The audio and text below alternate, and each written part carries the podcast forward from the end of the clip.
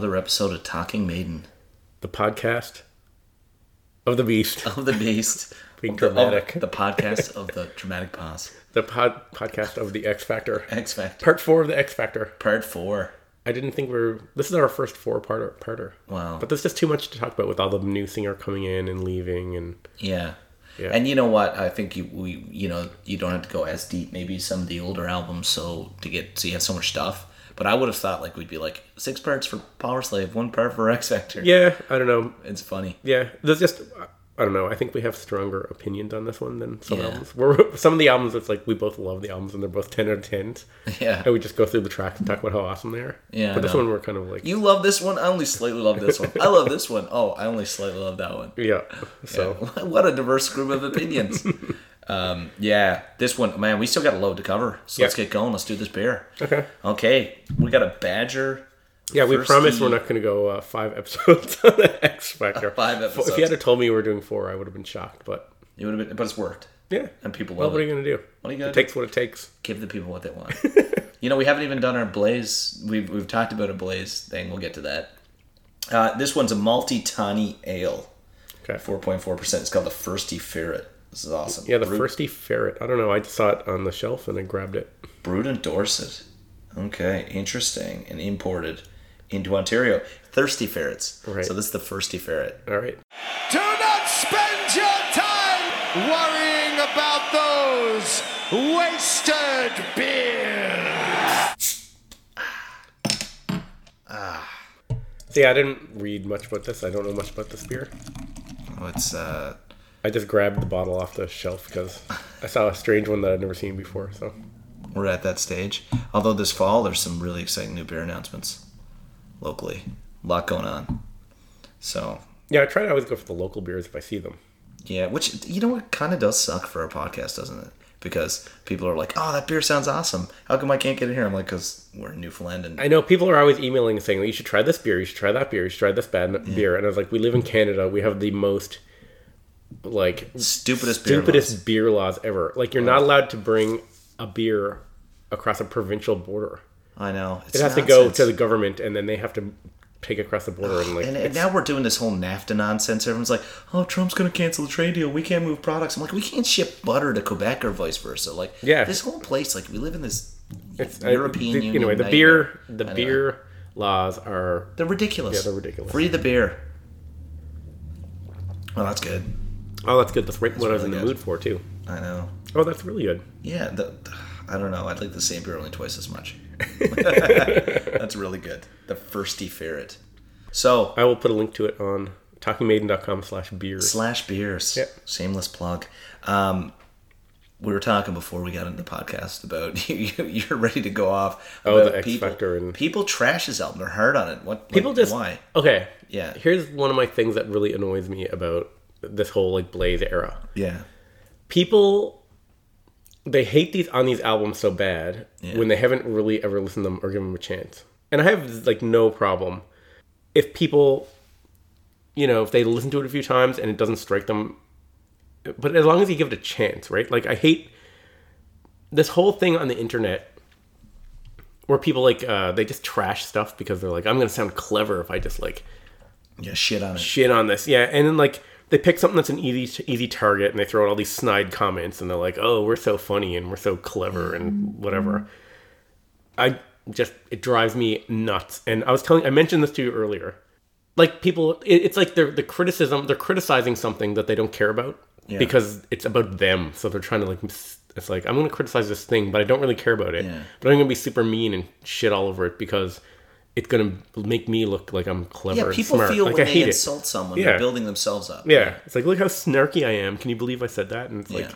I hate that whole attitude, and that's what really annoys me about when people talk about the Blaze albums. Like you read online or you see on like people tweet stuff, and they're like, "These Blaze albums suck," and blah blah blah. Uh, no Bruce, and I'm like, if you've given these albums a chance and you don't like them, then that's great. I would love to hear. I would listen to you talk. I'd listen to someone talk for a whole podcast about how much they dislike an album if they're giving us reasons and going through and telling me why they don't like it. Yeah. But there's like I listened to okay, so this is what set me off about this.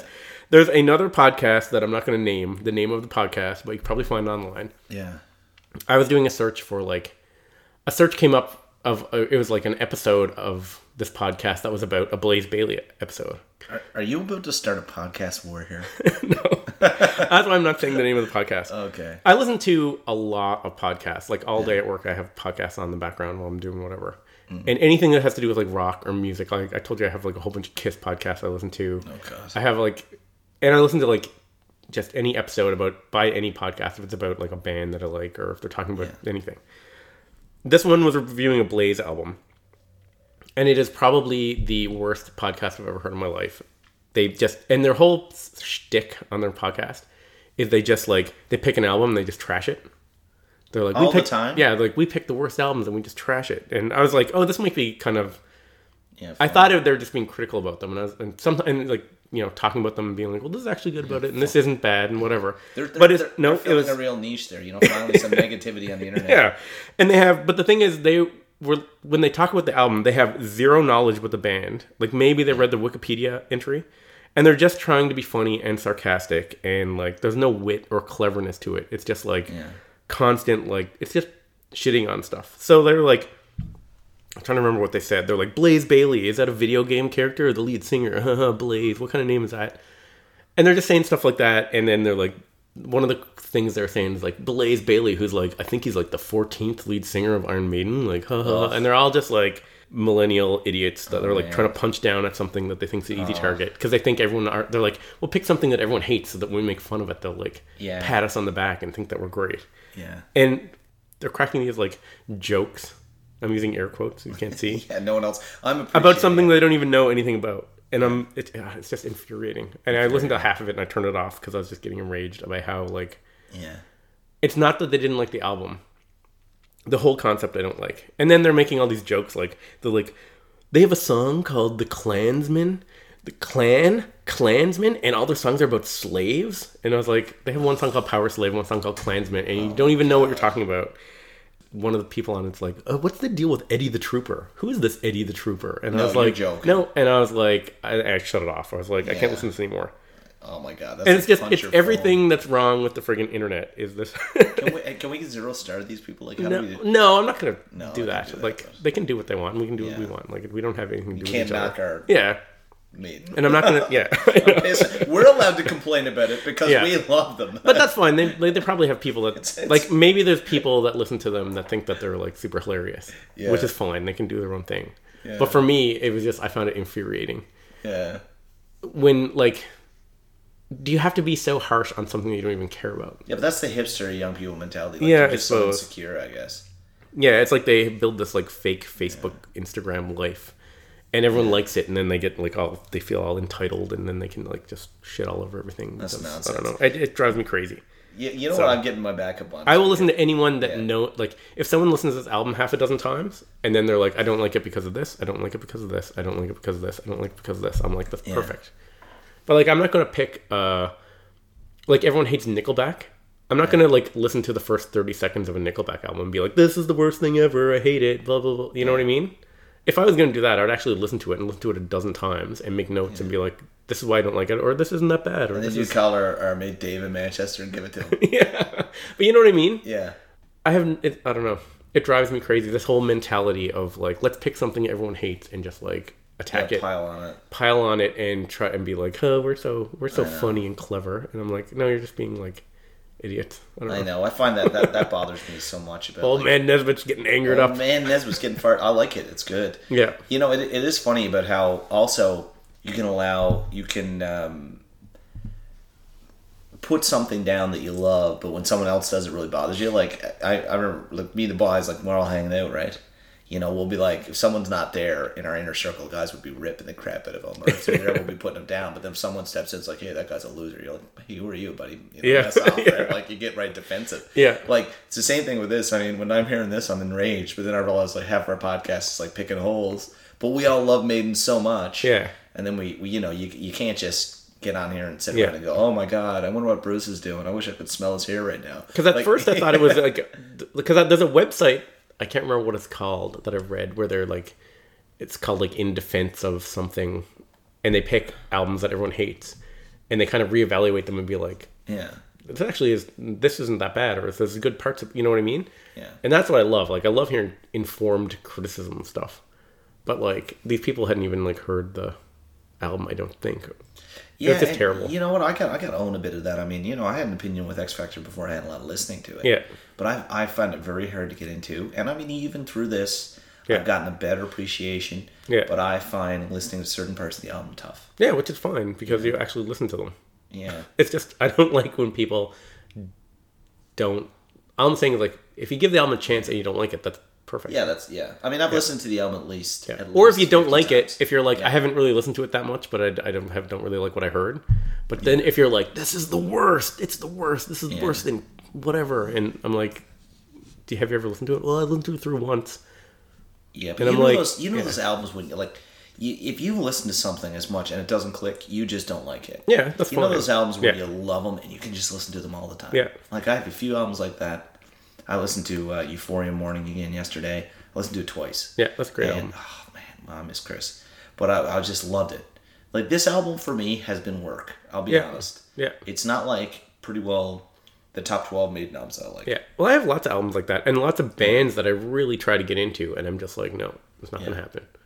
But then at least I can like, I told you I took that course on the Beatles because I was like, I don't really get the Beatles. What the big deal is about the Beatles. Yeah. And I took that course, and I went through it. I can't remember how many weeks it was, and I got the textbook, and I listened to every single album. I listened to every single song. I watched all the Beatles mo- movies, like, and then afterwards I was done, and I was like, okay, I guess the Beatles aren't for me. But at least now I can like criticize it from an that's why- informed opinion. I wasn't just like the Beatles suck. But that's why And people would be like, "Have you ever heard this album?" I'm like, "No, never heard that. I've heard what's on the radio." And Yeah, but that's why you'd be scary because you know more about the Beatles than people who love the Beatles. Well, You know. I don't know about that. You know what? I, I gotta say it again. I brought it up a few times. I listen to Appetite for Destruction all the time now. Yeah. That is the best album ever. I think so too. It's I think so from beginning to end, it's like a perfect. It's, It's, a perfect album. It's unreal. Yeah, I think it's my favorite album of all time. Yeah, I've been just listening to it around the clock. I I listen to it at the gym. I listen to it all the time now. I've, Yeah. I've started to become a Guns N' Roses fan. Oh, yeah, Yeah, because I hate Axl. but they peaked at Appetite for Destruction, right? Yeah, I know. Axl's awesome. Anyway, let's go back to Anyway, uh, yeah, Axl's the X Factor. We'll get back to him. Next All thing right. you know, we'll be into uh, part Absolutely. seven of the X Factor. Yeah, we can't do that. Let's get into the songs, eh? Okay, so we got up to we have two songs left on this album, Yeah. and I've got two B sides to get into. The next song is 2 a.m. Yeah. 2 a.m. What do you think of 2 a.m.? 2 a.m. to me, um, it's it like I think this is the only one that really reflects, I guess, where he's truly at in his mind. Everything else is like metaphors, like Yeah. know, he's comparing himself to war or Yeah. depths of hell, suicide or hell or whatever. This one, he's actually just like I think he's just like reflecting. I mean, Bayley and and Janick also have uh, have writing credits, but it's to me it's all Harris. And, Oh, yeah. you know, like listen to this lyric. Like, life seems so pathetic. I wish I could leave it, leave it all behind. This canvas chair, this bed, these walls that fall in on my mind. You know, hold on for something better that just drags you through the dirt. I, I almost feel like it's him, but then at the same time, I'm like, It's you're super lead- dark. You're lead singer of Maiden, or not lead singer. You own Maiden. Like you, you know, like you've you've what? But at the time, yeah. But you got to admit that, like, he really loved his wife. yeah, and you're, yeah, and he was going through this divorce, and it obviously hard. But his band was also like, they're playing to you know a quarter, a fifth the size crowds. Like, Dude, he's like 40, 38 years old, multimillionaire bass player in Maiden. Like he's got options. yeah, but You know, although he does you're coming like down from like Yeah. the super high peak. Like, think about like the World Slavery Tour era yeah, or Seventh Son, right? Like, you're on the way down. You and feel then- a bit washed up. yeah, Do you know what? Um, one thing about Harris, I don't mean to beat on him, especially in the context of the song, but one thing about Steve, love Steve, genius, all that stuff. But he looks to me like he has BO. Do you know what I mean? He looks like the kind of guy when he comes off a stage, he just stinks. You know what I mean? um, maybe I don't know. I think that's everyone that's like rocking out with a heavy bass on their shoulder and Yeah, under but all those got lights. he's got that stinky metal BO thing. What about Bruce when he used to wear the spandex back in the I don't know. Bruce, he just smells the like beast on the road. I figured that you would hate this song because it mentions the TV, and you Oh, always talk about does. "Can you see it on the TV?" TV. and you always make fun of that lyric. That? The wild wind blows. Yeah. Yeah, and during when we were talking about when the wild wind blows, you're like, I hate any song that mentions TV, and so I right too, at the yeah. beginning they mentioned TV in They do. and I was like, Josh is gonna hate the song. I, yeah. I mean, yeah, I don't like the song at all. But there's something about uh, having a t- mentioning TV that you don't like in songs. I know, but I, yeah, not only that, like two a.m. Like What about Money for Nothing? Where it's like yeah, we're gonna move these color but That's, TVs? that's that's Sting, isn't it? I want That's Dire Straits. MTV.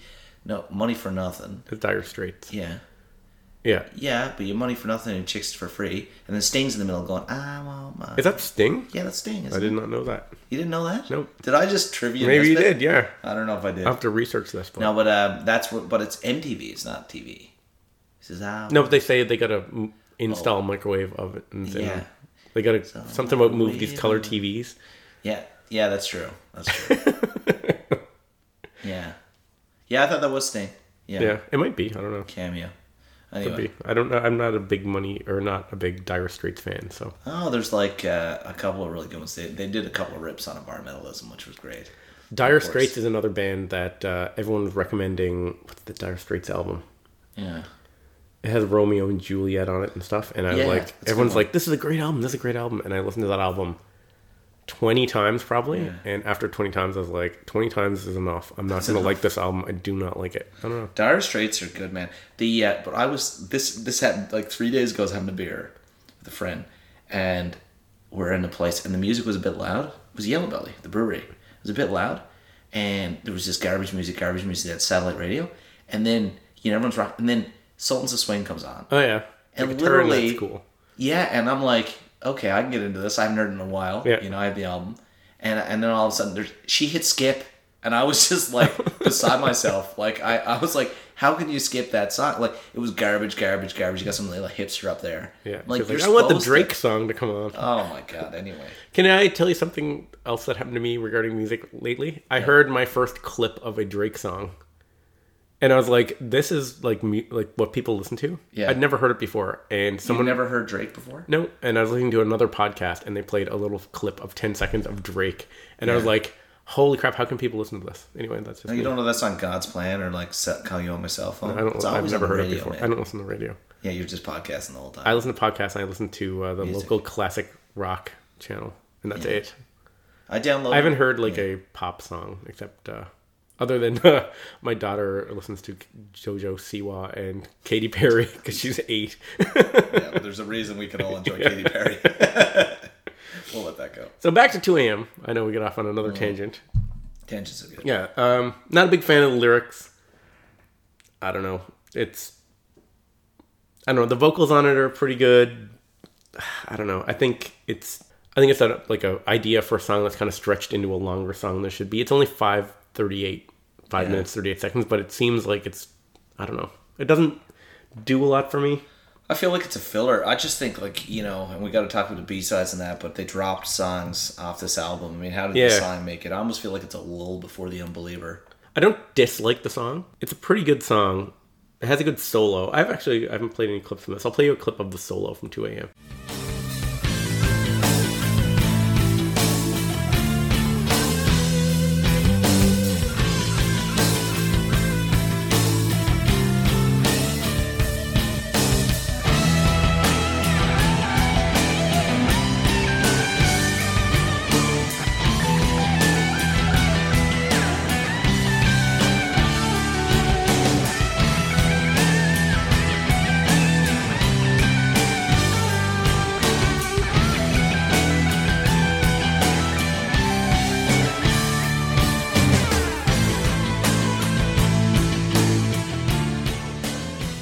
that's my favorite part of the song when it kind of kicks in a little bit. There's some cool. Nicko has some cool uh, drum fills in there, but I like that instrumental part. Other than that, it seems like there's just not a lot going on with the song. You know what I mean? It's kind of blah, and it's another really slow intro. Which by now I'm kind of like enough with the slow intros. Yeah, I just don't like it at all. Yeah, I like that middle part that I played the clip of. yeah, I guess. But overall, like, yeah, I think that's maybe the weakest song on the on the album Yeah. for me. 2 a.m. Yeah, it's it's down there for me. I just I find it's dark, but not good dark. And like I keep saying, this album's dark themes. Yeah. but it's like not good dark themes, like sad dark themes, which doesn't really resonate with me for Maiden. I understand the whole, you know, like parody on the dark side of metal, um, but this just is sad, and I don't find their music is is music that you enjoy sad. You know, like, you're not gonna listen to Maiden during a breakup. Well, you maybe So- listen to this album. Yeah, sure. yeah, listen to, yeah. Why why you leave Bruce? Why you leave me? um, definitely. Moving on to the unbelievable. Okay, we'll go. Yeah, because uh, yeah, two a.m. Let's leave it there. Yeah, I'm it's not, I'm not. not uh, it's in my bottom. I like the songs. I don't mind the sad, the sad songs and the dark, whatever. But I like the songs to be a little more like more going on and more like prog rocky. Where this one seems very simple Yeah. and not a lot going on with it. Unlike the Unbeliever, which has a really cool intro, um, and then it just goes. There's so many riffs crammed in here, and there's so many weird changes. I know you really like the transitions and stuff. Yeah. So there's a cool, really cool intro in the song. I like the intro, but there's a l- weird part that kind of throws me at the beginning of the song. So it it's like a little transition between the intro and when the song starts.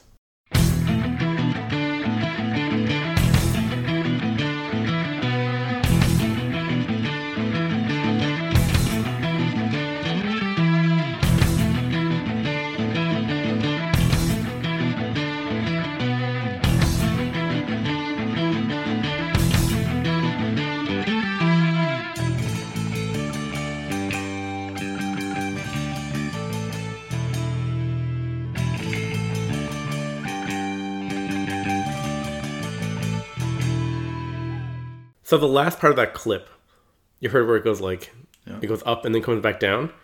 Does it remind you of this?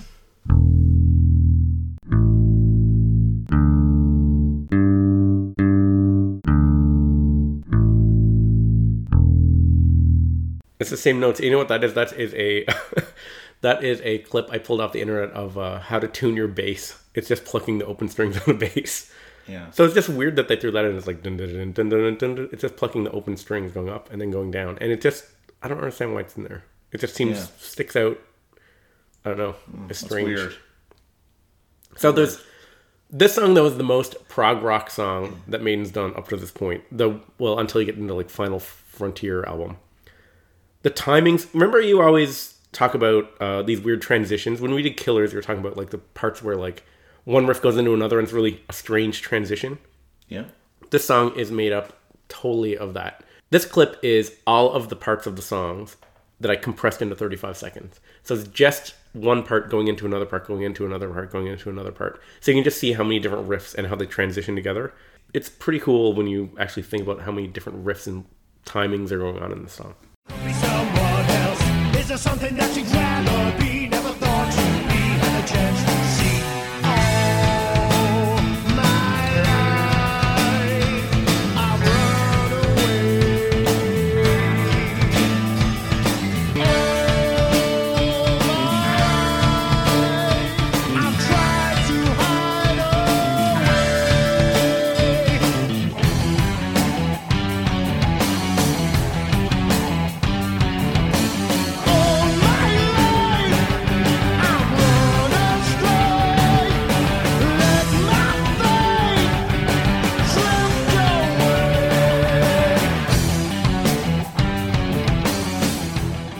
So it's very like weird the way they tie all these different riffs together and transition between them. Yeah. But it's, it makes for a really cool song. I think Blaze's voice in this is amazing. He nails it.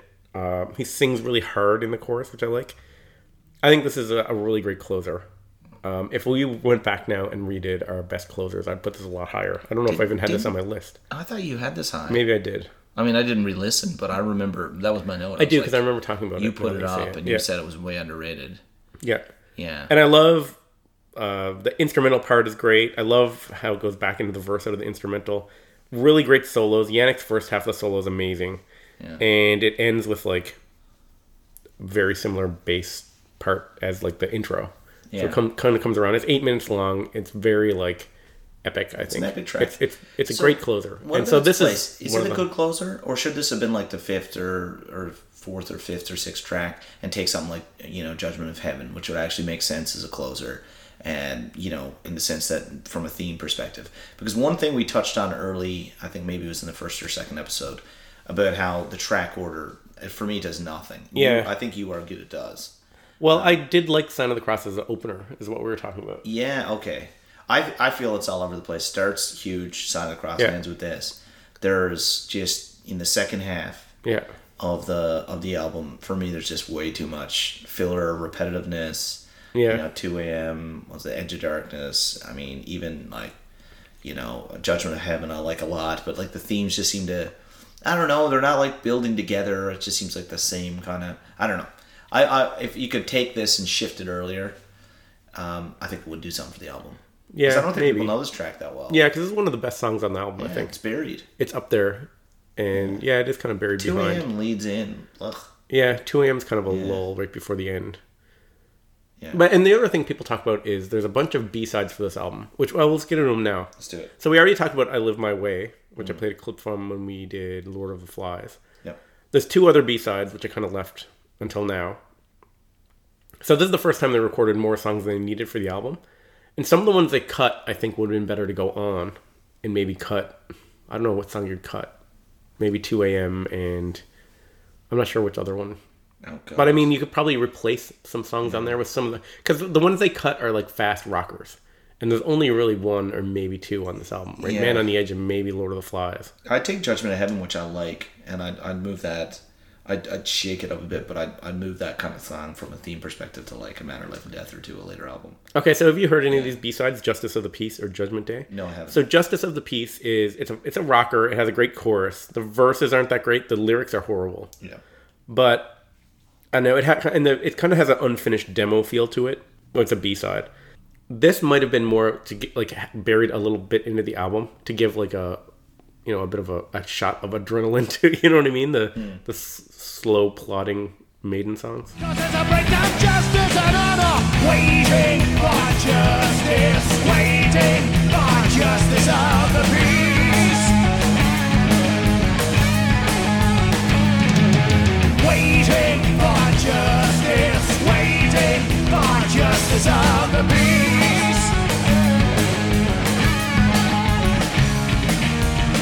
When I remember back the memories of yesterday with all the friends and all the times when people were carefree. So there could have been a decent song if they had. A, I really hate the lyrics of the song, but I mean it's got some good riffs and the chorus is kind of catchy. That little guitar lick that they play at the end of the lines of the chorus is pretty cool. The lyrics are uh, like when I remember back the memories of yesterday with all the friends and all the times when people were carefree and walking down the street when everyone knew everyone and all the houses' doors were open. No one had to care. Those days are gone. Waiting for justice, waiting for justice with the peace. It's just like I know, but these could have been like first draft lyrics, but Yeah. they're pretty horrible lyrics, I think. But I mean, this could have been developed, I think, into a good song Yeah. and put on the album. The other one, Judgment Day, is a way. This is actually a really good song, and this one should have definitely been on the album. I think. I don't know why they cut it. If they were just trying to go with like a theme of the darkness, you know what I mean? I don't know. Um, it's got a really great chorus.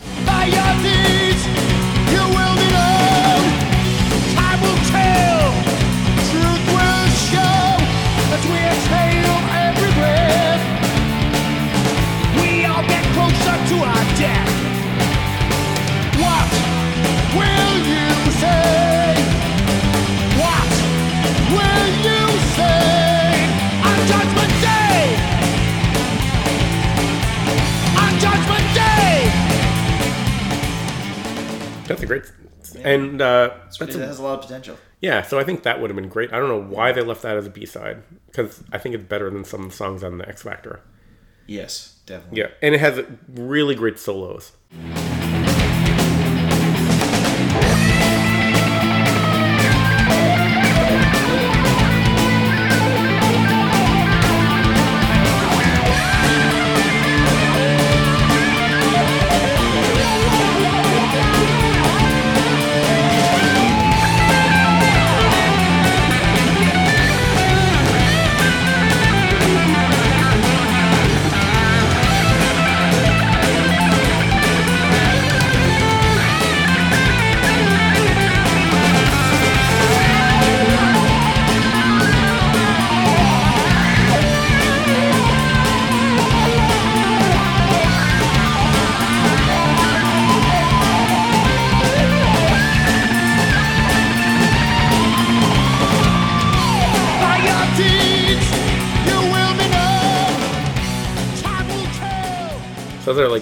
Blistering solos. Yeah, that's Awesome. missing from the album. Yeah, it's another up tempo track. They could have buried it in a few tracks in after Man on the Edge just to kind of come up out of this like darkness for a bit.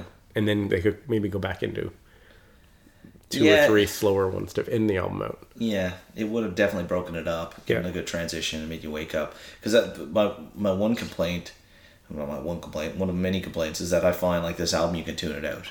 Yeah. And I'll be listening, and I'll be like, okay, this is good, and then like, you know, um, by the time you're at you know Judgment of Heaven, for me, it starts to just slide down a bit. Okay. and then um, you know you wake up and yeah i actually have to like purposely focus on certain songs just to listen Okay. See, I don't find that. I find it great. I get a little bit like that on um, Edge of Darkness. yeah I find it to be I don't know. It's that song seems like it's 20 minutes to me sometimes when I listen to it. I don't know what it is about that song. Yeah Because I do like it when I'm listening to it. I'm like, this is pretty good. But then it's, I don't know. But yeah, that could have been a good song to throw in just to mix it up a bit. yeah I think so. i think that Yeah. should be in there Yeah. yeah So that's the X Factor. We, we did it. We finished it. over blood on the world's hands I really like Blood in the World. I know Hand. you Yeah, do. no. That's why I. I wouldn't cut that one. It's good well a we've good covered album, the yeah. tracks now we got to give our takeaway on the album Right. how did how was it received how was it how did it come out So in Britain, it was kind of panned the critic by critics. There's one guy, Chris Watts, at Kerrang magazine, and he wrote a really like sarcastic review, and he called it like a comedy record in his review. And Steve Harris got read it and got super angry and went to his office in London, and he wanted to see if he'd say it to his face. so he way. went there, and uh, I got a quote from Steve. This is from my uh, Blaze Bayley book that I was talking about last episode. He said, I'm glad he wasn't there because I probably would have fucking whacked him. Or at least got him against the wall or done something stupid, and that gets you nowhere. I'm not a violent person, but I was wound up. it was wound up oh my god so, yeah. But it won Album of the Year in France and Germany. And Steve Harris always says this one and Piece of Mind and Seventh Son are his three favorite Maiden albums. So, who said that Steve Harris. really Yeah. Which I could see because it's very personal for him, I think. Yeah interesting Yeah. And then it was kind of a, a dip. Like I've got a peak chart positions here. So I'll go through the United Kingdom. It went. It was uh, Number of the Beast was number one. Piece of Mind went to number three. Powerslave to number two. Somewhere in Time number three. Seventh Son to number one. No Prayer to number two. Fear the Dark to number one. And X Factor got to number eight. So it's a bit of a drop. But then if you go to the United States, Number of the Beast went to 33, Piece of Mind 14, Powerslave 21, Somewhere in Time 11, Seventh Son 12, No Prayer 17, Fear of the Dark 12, and X Factor peaked at 147. wow So the so you're telling not- me that in the us seventh son was the highest Somewhere in Time. oh i thought you said seventh son was 12th It was Somewhere in Time was 11. Yeah. two great albums Not that album sales reflect quality of albums or anything. It's just, it kind of shows if it like, price implies quality Nesbitt. price implies quality but you know what I mean? If like, yeah it just shows it wasn't as received as well. Like, Yeah, I get it. yeah. I get it. Yeah. I definitely. Now you always have those European countries that just like go crazy for Maiden, right? Oh, interesting. Yeah. So I'm gonna give you my wrap up at the end. Okay. Next up, we've got don't, don't we have an interview with our good friend Fergus? So Fergal, Fergal, who we uh, accidentally called Fergus Form- two formerly episodes ago. known Fergus now, Yeah. formerly known as Fergal. Now he's Fergus. So Fergal, yeah, we have a uh, interview with him where he had a unique take on it. I'm not going to do a big preamble. We'll just uh, this Yeah, is our interview with Fergal. That's excellent. All right, we're here with uh, Fergal Trainer. Fergal, uh, where are you calling from in Ireland? I'm calling from Dublin, Ireland at the moment. So uh, last time I saw you, we were screaming uh, Blaze Bayley lyrics at each other at the Cart and Horses. we were indeed, yeah, we were. There's a big group of us having a Blaze Bayley uh, sing along. Yeah, I, I think I instigated that, to be honest with you. I think you're right. yeah, you cleared the bar. so I thought it'd be uh, good, since you're a huge Blaze fan, to uh, get your thoughts on the X Factor.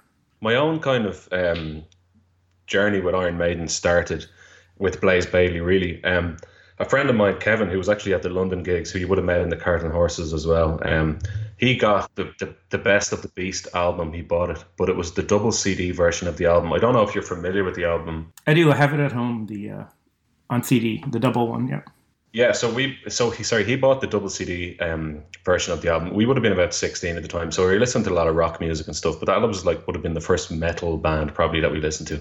And um, this is going to date me now age wise, but uh, I recorded this double CD album onto a mini disc, and uh, I brought this mini disc home, and I, I used to listen to the Best of the Beast on mini disc.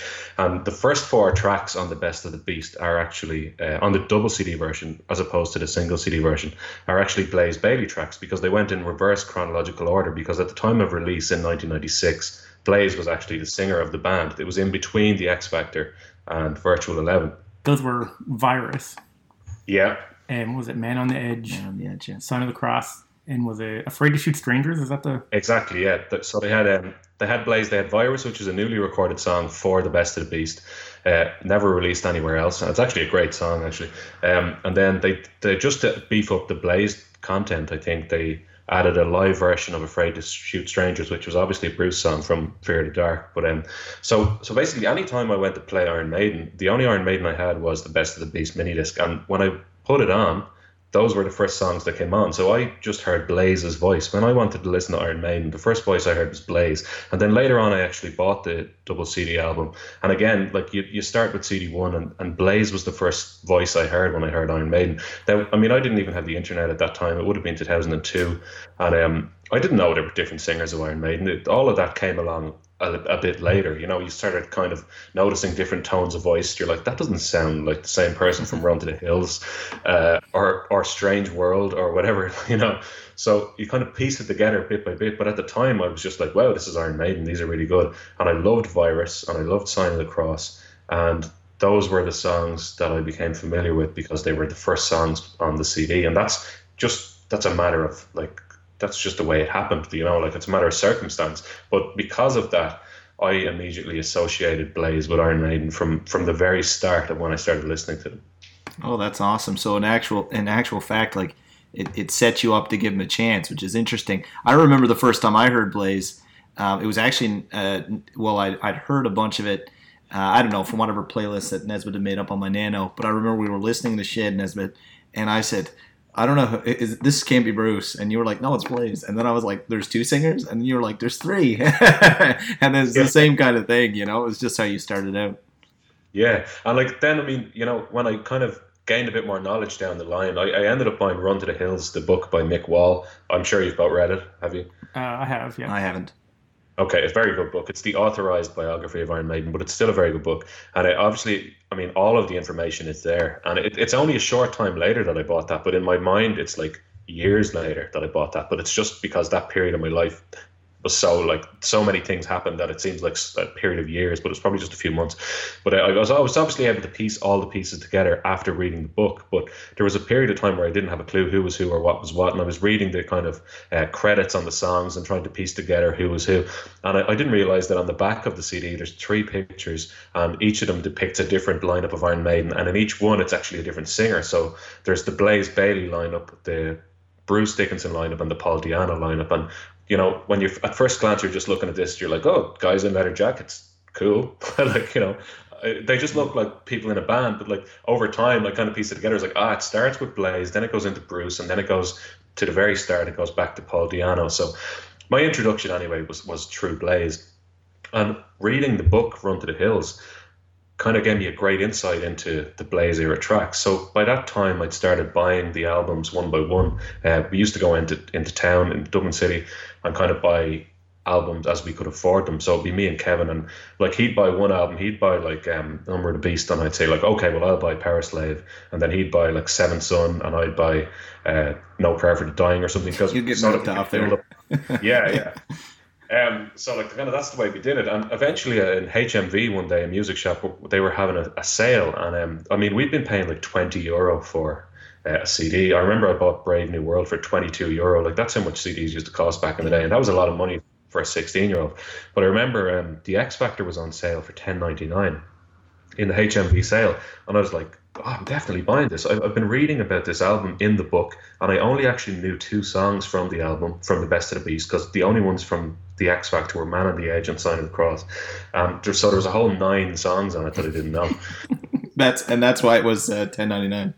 Yeah, but I was like, this is such good value for money. Like, because like the other like Number of the Beast, I already knew three of the eight songs. You know, uh, I think from Seven Son, I knew four of the eight songs. That's how I used to work out what albums I wanted to buy. I was like, what's the best value for money here? It's songs that aren't on Best of the Beast and songs that I haven't heard yet. So that's kind of how I used to look at the CDs as well.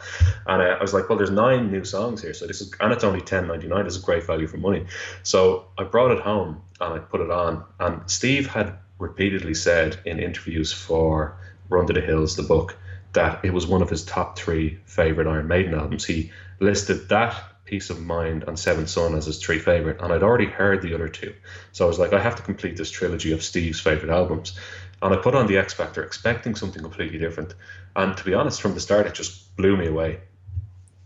Wow. Uh, it just it, was- Blaze's voice, like I was used to it having heard it on the other songs, but I mean, I think the second song in is Lord of the Flies, and I just think for me that's one of the best Iron Maiden songs ever. It's like uh, the hook of the chorus. It's just it's so dark, it's so menacing, and it's just completely different to anything that Bruce ever sang. I don't know if you agree or, or not, but that's kind of that was my take on it straight away. Yeah, I love Lord of the Flies. I love a lot of the songs on this album, and that's the thing with this album. It's really different. The cover art's different. It sounds different. It's just a completely different Maiden album. Exactly, yeah. And like as the album goes on, and, and as I kind of grew used to the album, I looked into it a bit more. Like, I mean, there's a lot of songs based on literature and films, which is standard procedure for Iron Maiden. But I think the choices here are are quite interesting. So you've got Lord of the Flies, which is a book that we're all probably familiar with, but you know, has themes of chaos and abandonment and and search for a leader. And I think it's no coincidence that this was one of the um, works of art that inspired a song on the X Factor because they were in a period of chaos. They did feel like they'd been abandoned by Bruce Dickinson. I know Steve and Nicko certainly did, based on interviews they did at the time. And I mean, obviously Steve has always been the leader, but on stage, Bruce was the leader. By like, I mean, watch any of the videos. Like Bruce took charge of the stage. So to include a song like Lord of the Flies, I think is, is no coincidence. Then you look at another song uh, The Edge of Darkness, which is based on Apocalypse Now.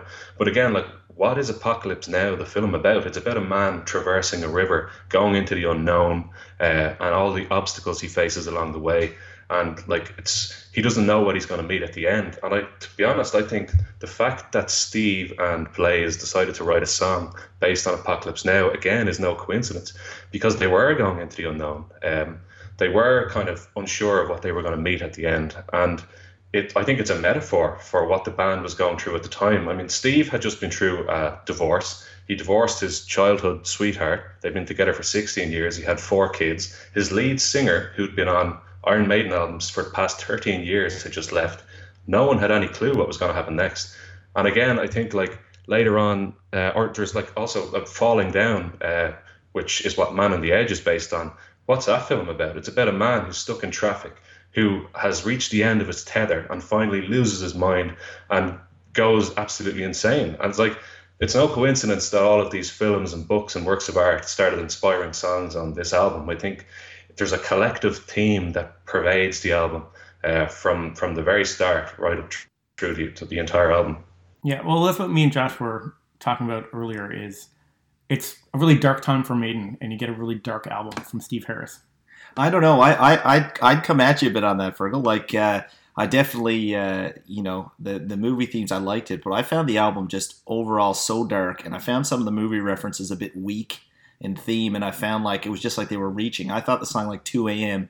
kind of really summed up, I think, where Steve was at in his head, and I just don't think it was like uh, a great place. Like it's just such a dark album, but I think like we focus so much on the vocal differences that we miss the fact that just Adrian is missing, and it's just to me it would have been such a better uh, guitar heavy album and and less so lyrically in some ways derived. I don't know. It's like I'm not putting it down too much. I thought the uh, the Edge of Darkness, the Heart of Darkness song, I thought that was that that was excellent.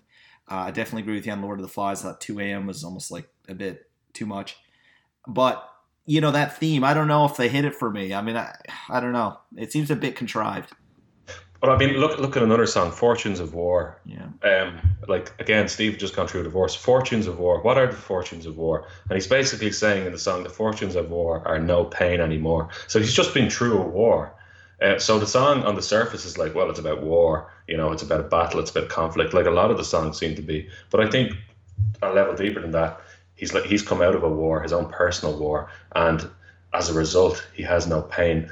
I like I think the theme really does carry what quite strongly through a lot of the songs. Like it, it, I think it kind of underpins the entire album to the point that I listen to it as a whole. I don't pick and choose songs from it, and I actually think the album is better served listened to straight through rather than kind of picking a song here or a song there. I don't think the songs do well kind of when they're on their own. I don't think while I enjoyed hearing Bruce sing Lord of the Flies, I don't know if it did too well um, in that tour because it's kind of plucked out of the album, out of sequence, and it's it's out of its comfort zone. I think.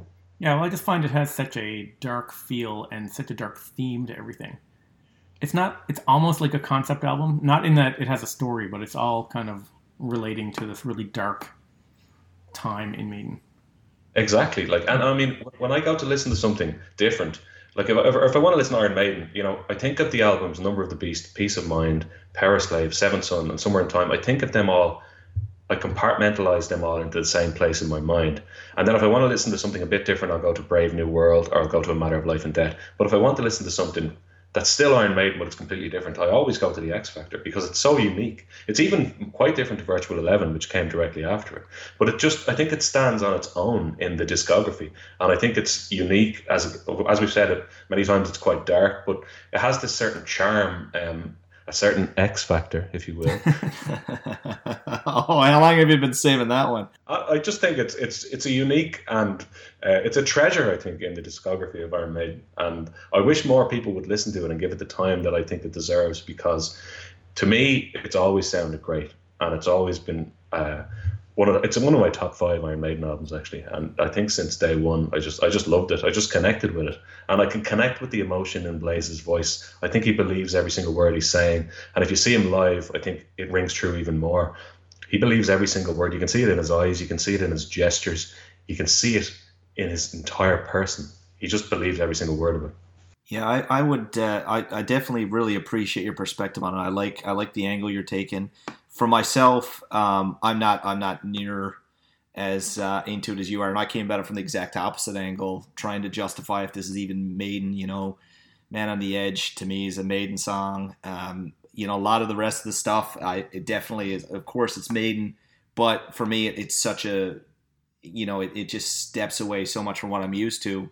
That's not that I'm uncomfortable with that. It's just that it just really doesn't resonate with me. And um, when you were just talking about seeing him live, I think that would be a huge step forward for me because one of the things about this album that I find, and you said listen it to, uh, you know, in, chronologically, which is all I did, um, except when I zoomed in on a few to make some notes. I've listened to this chronologically a lot. I find the energy in the album for me isn't great. I don't resonate with it. I find like I really miss Adrian. I don't. Uh, you know, I, I find I, I tune it out. I honestly do. And it's just as the album wears on, I get less attached to it, with the exception of right at the end.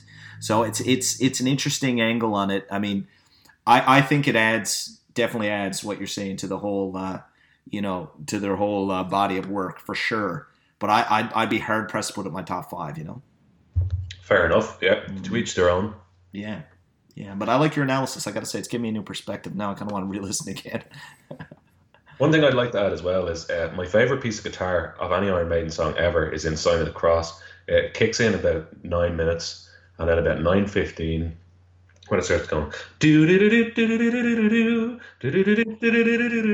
that's my favorite guitar riff in any of Iron Maiden songs ever. I just think it's just so unbelievably catchy and just it makes me want to do air guitar and headbang, and that's exactly what I did when I saw them in Belfast. Unfortunately, when I saw them in London, I was queuing for a pint while the Sign of the Cross was on, and I was queuing the entire song because the bar staff is so slow. But uh, yeah, just, I, I absolutely love that song and that particular part of that song. Yeah, that's deadly. I, I'm mortal sin there queuing for a pint in the middle of a concert. You know, I was thirsty. what are you gonna do? Right on. Well, Fergal, we're going to thank you so much for coming and giving us your perspective. It's very unique, and I got to say, based on uh, your performance at the Cart and Horses, I think uh, you could have been on stage there. And certainly, when you when you were singing it, we were all around. Uh, that was uh, that was one of the highlights of the trip for us. And uh, the passion you have for Blaze, I mean, uh, definitely, I got to say, it's it's you know, the more people that are into Blaze, like I started off when we started this podcast, I discounted it and now I'm, I've more and more grown a, a fan of Blaze. Um, I'm still not where you're at. I don't think I'll get there. Uh, Okay. But uh, I definitely have a lot of respect for him. I love your passion for it, and I really want to thank you so much for taking the time to come on and giving us that perspective today. Right. Thanks very much. It was a pleasure to be uh, here. Thank you. Yeah, so uh, actually, you know, we should give our listeners some context on that because, well, first off, that was some some great work by Fergal there. I got to say, he was excellent. It, it's been a few weeks since we did that. It's been quite a while, actually. Yeah, we did it for episode two, Yeah, but then we didn't have room for it. yeah, And then we are going to do it in episode three, which we thought was going to be the final episode. that's right. But then we ran into four episodes, so. Yeah, and it's funny because I feel like I've been a little up and down, but more or less I, I'm 100% behind what I said there and where I'm at. And he did definitely change my perspective, uh, probably more so in London than after when we came back and started prepping again. So we had done a lot of listening before. You know, I just saw his passion. I said, give it more of a chance. Um, but um, yeah, he's, he's, he's a great dude. Uh, he, when he said there, it's in his top five albums. I'm like, yeah, right. this is like his favorite album for sure. Maybe his his top two. I don't know. Well, the thing is, it's it's it's a really good album. I can't put it in my top five because then I'm saying it's better than Beast, Piece of Mind, Powerslave, Seventh Son. I'm not saying better. He's saying No, but if I'm putting it in my top five, then it would have to be better than at least one of those five albums I named to knock one of them out of the top five. Possible. Which I can't do. In a matter of life and death, and then you know, Yeah. Book of Souls, and then the first two. It's just Yeah. I can't I, like I really like it, but all the Maiden albums I love so much that I just can't put it in my top five. That's right. But one thing that he said is, and I think it's like one of the main things that I'd like to drive home after talking about this album for four hours yeah, is people just need to give this album a chance yeah, and let this try to let songs like grow on you because it's a little off-putting at first. yeah, And if you just give it a chance, you might not like it, but you who knows, right? You might end up really liking at least parts of it yeah. because I think a lot of people just don't give it that chance. They don't give it that go. Yeah, Yeah. and like for him, it was it was the way he started. You know, it just hooked him early. And I, I, I guess I can see that, you know. Like I mean, look, I'm here. You know, I'm no different. I mean, a matter of life and death, right? Yeah. For me, it was like That was your I- intro point, yeah. My intro was uh, the best of the beast. Right, That was when you guys got me into it. But then, remember, a matter of life and death came as soon as I left right. to go overseas, and you put them. I was listening to um, Best of the Beast quite a, a lot. And I had, the, I think I had them all at my nano, but it was just so many songs I just like Best of the Beast. Yeah. And uh, Howard was on it, and The Evil That Men Do, and like my favorite tracks were on it. And then you put a matter of life and death on it, and then I just started listening to that. I don't even know why, but uh, you know, Yeah. Well, that was the new album at the time, so Yeah. I guess yeah. It's funny though because I like hearing you talk about X Factor and the Blaze albums. yeah, Um, I'm going to surprise you now. I have Okay. a. I went back to our first half a dozen episodes Oh, of this podcast, oh god, and I made a few clips of you talking Oh, about shit. how much you hate Blaze, oh god, you asshole. just to show you how far you've So come in your reflect? opinion. Should we reflect on this beer first? Okay, let me just. no, play I'm this just now. kidding. I'm kidding. Play the clip. Let's do it. Uh, I'm never gonna love these albums. The ongoing debate about Blaze Bayley era Iron Maiden. Oh, it'll never, it'll never happen. I mean, I, I don't know. I mean, you know, park it there, but for me, I, Blaze, he's he's he's subbing in. You got a thousand CDs. Blaze isn't in there, but anyway. Well, he did the best he could. He got in. He always wanted it, and uh, he doesn't have the vocal range of Bruce. But Yeah, you know, which is what so- everyone knows. which what everyone knows. But what I've been saying the whole time, and what you've been you've been fighting against, Which is what? which is that Blaze Bayley has created something unique or something that's somewhat interesting. In reality, he was just filling the void. And I've listened to the Blaze Bayley albums. I think I've gotten through them twice each. And to be honest with you, pulling teeth. When I listen to them, I know everything that's coming, but it's just like cringy for me. Like Yeah. you know, it's not it's not an album that I've listened to at the same same level. Um, the other Maiden albums, you know, I mean, if if if you were to hear this, you'd say, "Oh, he hasn't listened to them much." I've probably been through them, you know, in the last couple of years, ten times each tops. Okay. Um, but you know, more than I would give any any other album. I mean, if it wasn't Maiden, I wouldn't even have it on my phone, or I wouldn't have it in my library. For me, I, Blaze, he's he's he's subbing in. It's what it is, and yeah, they're they're, they're Iron Maiden, but I'm not going to be cheering them on.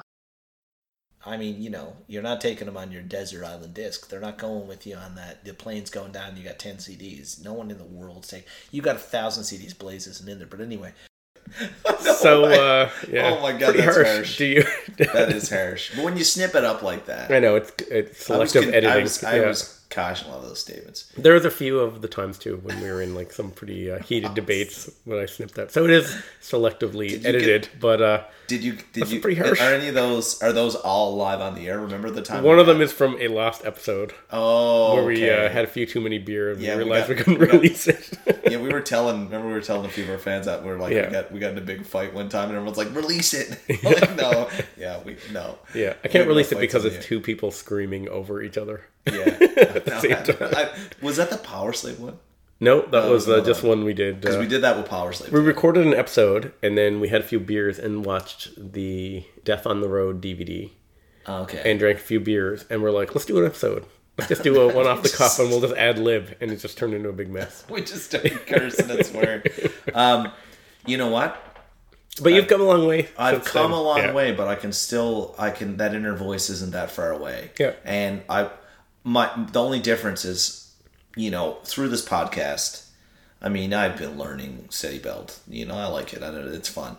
Yeah. And um I don't claim to be a, a, a Blaze pro by any measure. Yeah. But I've got a lot more respect for him than I had then. Yeah. But I still think that what I said there's legitimate and, and I would I would put it this way, and I don't mean this to be harsh, but I'll put it this way. If the Blaze Bayley Maiden was Maiden, I wouldn't be doing a podcast on it. If that was the only Maiden. Yeah, if there was 16 albums like that. Yeah. And even if they had the same, like, to me, I can get it, but it's, you know, so much of it is leveraged off the rest. Right. Okay. I You know. Yeah. you you pick you look back through my favorite pieces like you know uh, Man on the Edge, uh, Sign of the Cross. I saw it live with with Bruce, right? Um, Lord of the Flies, same thing. Um, those songs are tangential to, to the rest of Maiden for me, so they're important. Right. And I really respect Blaze, um, but you know I respect a lot of musicians. I just for me Iron Maiden the the the, the Bruce.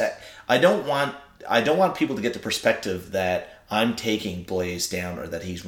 I just have Bruce and Maiden so high. I mean, even like Yeah. Killers, I love. You know that I love Iron Maiden, but I love them from a historic more so than the music. I've heard people debate that Iron Maiden is the best. I've heard people say Killers is the best. You used to say that, but for me, it's that early era, and then when Bruce returned, like that's Maiden to me.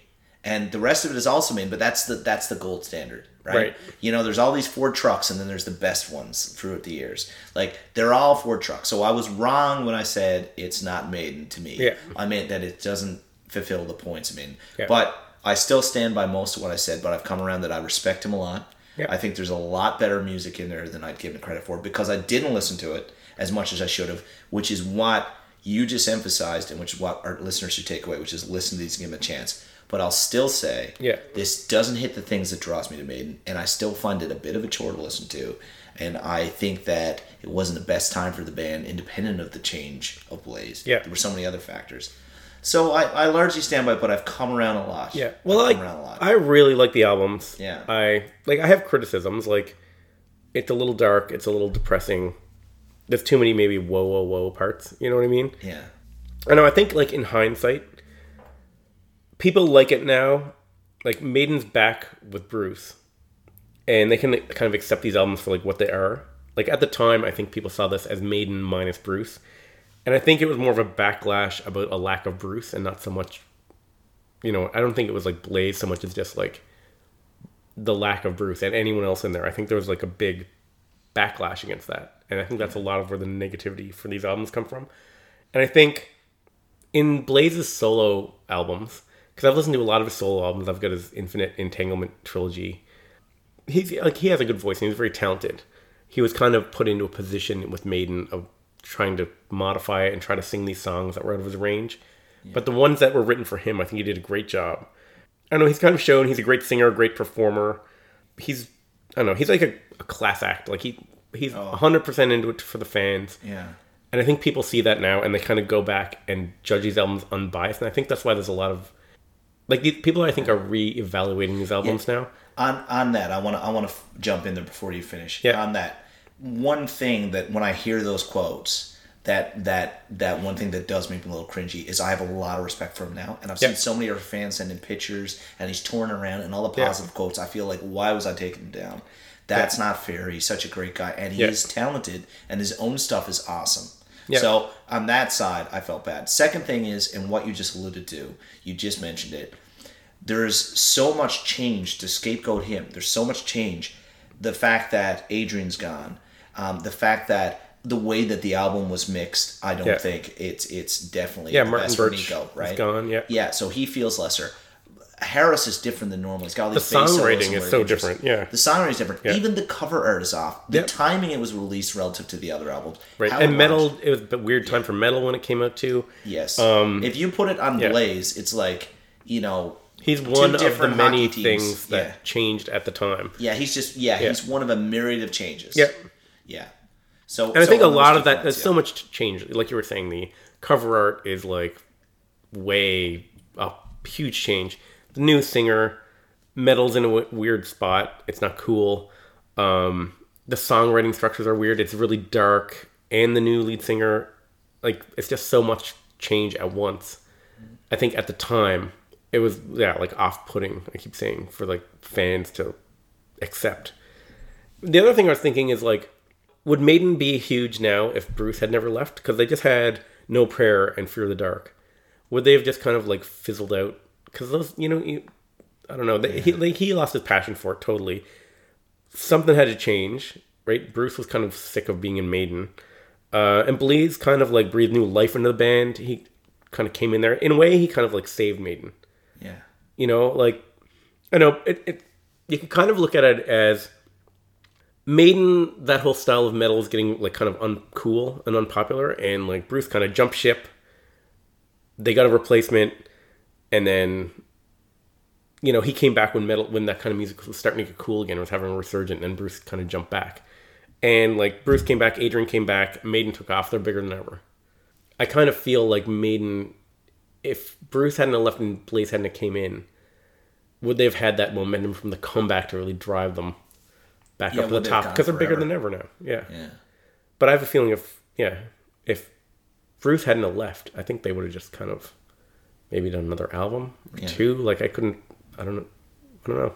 Yeah. Interesting. Yeah. Yeah, that's. I mean, it, it, it is so hard to, you know, to, to know what would have happened if it did, you know, if he wasn't there. Yeah. And you know, um, it, oh, man, such an interesting perspective, and it's so easy to look back to hindsight twenty twenty. Yeah. You know, and at the time there was so many unknowns, but you know, I mean, you know, the the well, sometimes I find we have these debates, and I think maybe we need to go back to like our favorite for an album, like our favorite this or that or the other, because like I love Iron Maiden so much Yeah. that I really like this album. Yeah. But like if you hear me describing it, you think I wouldn't like it. But like I'd put this album. Yeah, when I said there it wouldn't be on my thousand discs, this is in my top twenty discs because Yeah. I'm, I'm not going. If I got sixteen discs, it's the sixteen studio albums. If I've got if I've got twenty, Appetite for Destruction now some no, Zeppelin. I'm getting Zeppelin one through four, then Yeah. Appetite, Yeah. then you know a few others. Like so, yes, it's there. Um, so that's that's really I have Yeah. to I have to put that caveat in there. This album starts so strong. There's some fucking amazing tracks. Yeah. this. There's some great tracks Yeah. on it. It is a really good Maiden album, and Yeah. all I always say when like I've mentioned this when we did I think when we did Final Frontier and I mentioned it with A Matter of Life and Death is a lot of people are stuck in the Yeah. you know, Piece of Mind, power slave, number of Yeah. the beast. And they're like, that's Maiden, maybe Seventh Son, Somewhere in Time. And I'm like, i I just really want people to give these albums a chance. Give these albums. a chance. And I don't care if you like it or not. Like if you listen to this album ten times and you're like, no, not for me, or you're like, this is the worst, I hate it, then that's fine. Yeah. But I just don't. It really bothers me when people maybe have heard one or two songs and they're like, that's not Bruce, and they just hate it I hate it. Yeah. by default. Yeah. yeah. Like when you read online, you see a lot of people like trashing these albums in like one or two sentence reviews and stuff. And I'd like to ask all those people to name like three songs off this album. And then or else your opinion Yeah. doesn't count. Yeah. I think a lot of people probably couldn't. Unbeliever for me, Sign of the Cross, Man on the Edge, Lord of the Flies, all awesome. Yeah, I love awesome Fortunes of War. Yeah, Right. Yeah, Judgment of Heaven. I love that too, yeah. love it. Yeah. love it. no, it's good. Uh, It's a a good few album. weaker tracks in the middle, you know, like, um, yeah, I, I, I put it up there. But when you say it, you know, like Final Frontier and Matter, of Life and Death and, and Book of Souls, to me, those albums are at another level. Like, Yeah. Just why I, I, I love those albums, you know? Yeah. Which in some ways, someone might listen to me and look at me and say, you know, oh, you're, uh, you know, X Factor, and you even said Iron Maiden is, is you know, you're so into Bruce that you know you respect it, but isn't one of your favorites. But like I've got these four Bruce albums at the end that most people ignore. Yeah. I just hang on to. So like, I'm, I love most Maiden albums. Yeah. I, Oh, I love them all. Yeah. But I mean, I just. I, you know, there's something I really, really, really like, and there's something I'm totally Yeah, but with. I like that there's these weird albums that don't fit. Yeah. That kind of stick out because it just makes it more interesting. You But know, every band has through the history. Yeah, no true. one has the consistency. I mean, Yeah. most most big bands. I mean, you know, like you can take bands like Nirvana, whatever, Yeah. and you can look at them and people think they're iconic, and there's four, six, eight albums, and and generally it's like three big albums. Yeah, Maiden has 16 studio albums, Yeah. tons of live discs, compilations, B sides galore. They've been touring forever, right? And of the 16, even if you're a argumentative person, you're not gonna argue out five of the albums, right? yeah, You're not. yeah. Well, Even they had that the- streak there where they're just like amazing, Yeah. and I think that they're on a second streak now with these last few albums because I think everything from Brave New World, with the exception of a few songs on Dance of Death Yeah. here and there, but I, yeah, Yeah. They're I mean, I'm saying you couldn't even argue at five. Like you couldn't get below to ten are great albums. Like you'd have to Oh, yeah. than that. Like Yeah. I just so we we're we're so blessed to have such a great band. yep, Yeah. So now I've I've come around a lot on it. I will listen to it, but it's not my go-to. yeah. Yeah. I'm actually. It's not a go-to for me with Maiden, but it's a go-to to for me when I want to hear something different that's still Maiden. Yeah.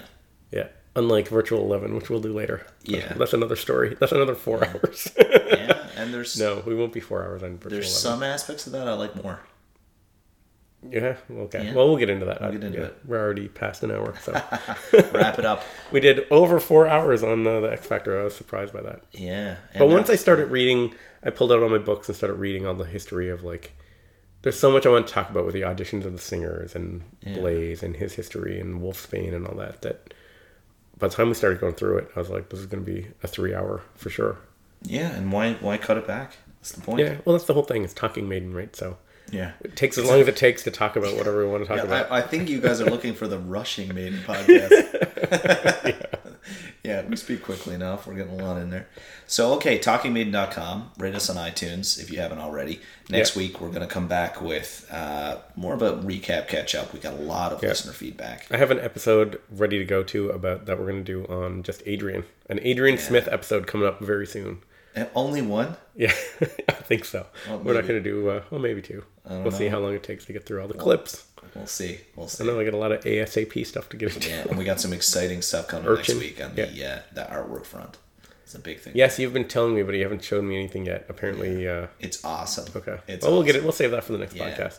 Yeah. Okay. So, and uh, before we go, big uh, thanks to uh, throughout the, the course of this four parter uh, to James for giving Yeah. us the interview and, To Fergal. in the beginning, and to to Fergal, Yeah. our good friend Fergus, who, uh, who gave us a great interview there today. TalkingMaiden.com, up the irons, down the house.